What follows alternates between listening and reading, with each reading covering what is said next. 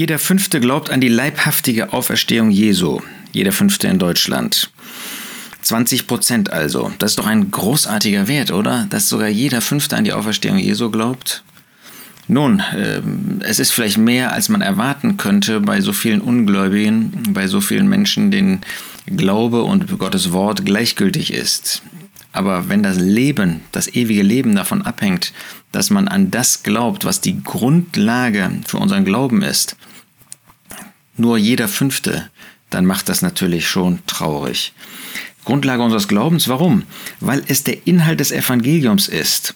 Der Apostel Paulus sagt in 1. Korinther 15, denn ich habe euch zuerst überliefert, was ich auch empfangen habe, dass Christus für unsere Sünden gestorben ist nach den Schriften und dass er begraben wurde und dass er auferweckt worden ist am dritten Tag nach den Schriften.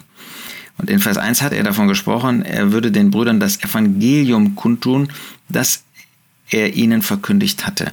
Das heißt, es ist grundlegender Bestandteil des Evangeliums, dass der Herr Jesus auferweckt worden ist am dritten Tag, dass er auferstanden ist aus den Toten. Wer das also nicht glaubt, wer daran nicht festhält, wer das nicht in seinem Herzen für wahr hält, der kann gar nicht gläubig sein. Denn ohne die Auferweckung Christi wären wir alle noch in unseren Sünden. Da sagt Paulus hier auch in 1. Korinther 15 und in Römer 4 sagt er in dem letzten Vers, warum der Herr Jesus auferweckt worden ist, der unserer Übertretungen wegen hingegeben und unserer Rechtfertigung wegen auferweckt worden ist.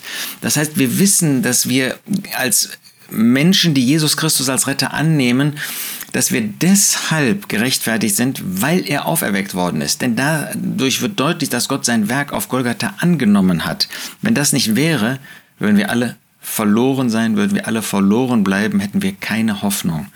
Und da ist nur jeder Fünfte, der überhaupt daran denkt, das muss uns Sorgen machen und das heißt, dass wir den Menschen mehr sagen müssen davon, dass sie sich bekehren müssen.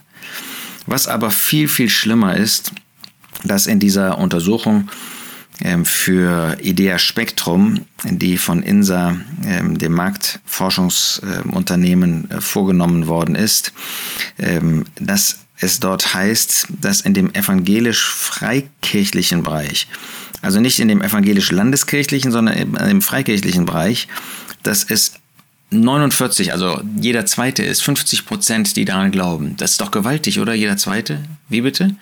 Wenn nur jeder Zweite das für wahr hält, was ist denn mit den anderen? Man denkt doch immer in diesem evangelikalen Bereich, in dem evangelisch-freikirchlichen Bereich, da werden ja alle Gemeinschaften außerhalb der evangelischen katholischen Kirche letztlich drunter gefasst.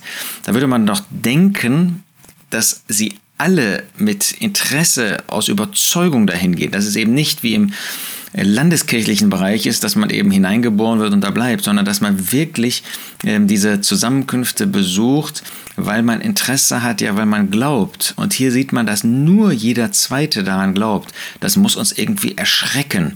Und das muss uns zeigen, dass wir das Evangelium wirklich auch in den Zusammenkünften der Gläubigen predigen müssen, weil so viele an dieses Evangelium nicht glauben. Essentieller, grundlegender Bestandteil des Evangeliums ist, dass Christus nicht nur gestorben ist, sondern dass er aus den Toten auferweckt worden ist.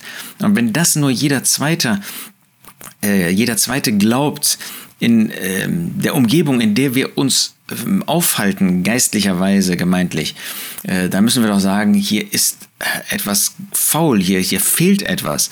Haben wir es nicht geschafft, die Bedeutung, die Wichtigkeit dieser Auferweckung, dieser Auferstehung auch für uns als Gläubige weiterzugeben? Wir wollen das tun. Wir wollen wirklich auch die Grundwahrheiten neu wieder predigen. Denn ohne die Auferweckung, sagt der Apostel Paulus, wären wir noch in unseren Sünden. Denn wenn Tote nicht auferweckt werden, so ist auch Christus nicht auferweckt. Wenn aber Christus nicht auferweckt ist, so ist euer Glaube nichtig. Ihr seid noch in euren Sünden. 1. Korinther 15, Vers 17. Vers 19. Wenn wir allein in diesem Leben auf Christus Hoffnung haben, so sind wir die elendesten von allen Menschen.